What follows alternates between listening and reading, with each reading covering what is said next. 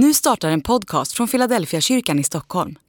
Om du vill komma i kontakt med oss, skriv gärna ett mejl till hej@filadelfiakyrkan.se. Dag 80. Ge mig och låt mig. Den yngste sa till fadern: Far, ge mig den del av förmögenheten som ska bli min.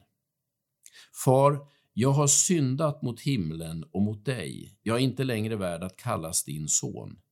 Låt mig få gå som en av dina daglönare. Lukas kapitel 15, vers 12 och vers 18-19. Den förlorade sonen har två repliker i dialogen med sin far. Egentligen är det inga böner, men jag brukar tänka på det han säger som om det vore böner.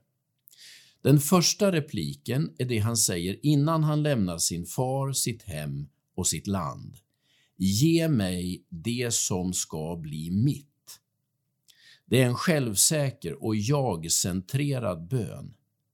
Det är också en bön som leder bort från fadershuset till främmande land och till ruinens brant.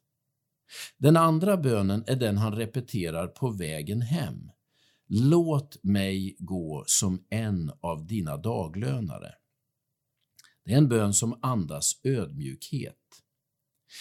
I det första fallet ber sonen en bön som liksom roffar åt sig det som kanske skulle bli hans i framtiden, som om han redan nu kunde räkna det som sitt.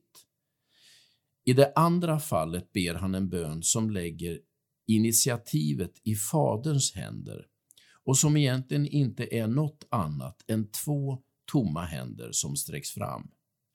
Den första bönen leder bort, medan den andra bönen leder hem.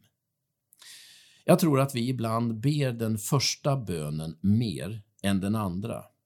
Vi är besvikna när Gud inte ger oss det vi tycker att vi borde få, istället för att lägga det vi är i Guds händer och hoppas på hans godhet.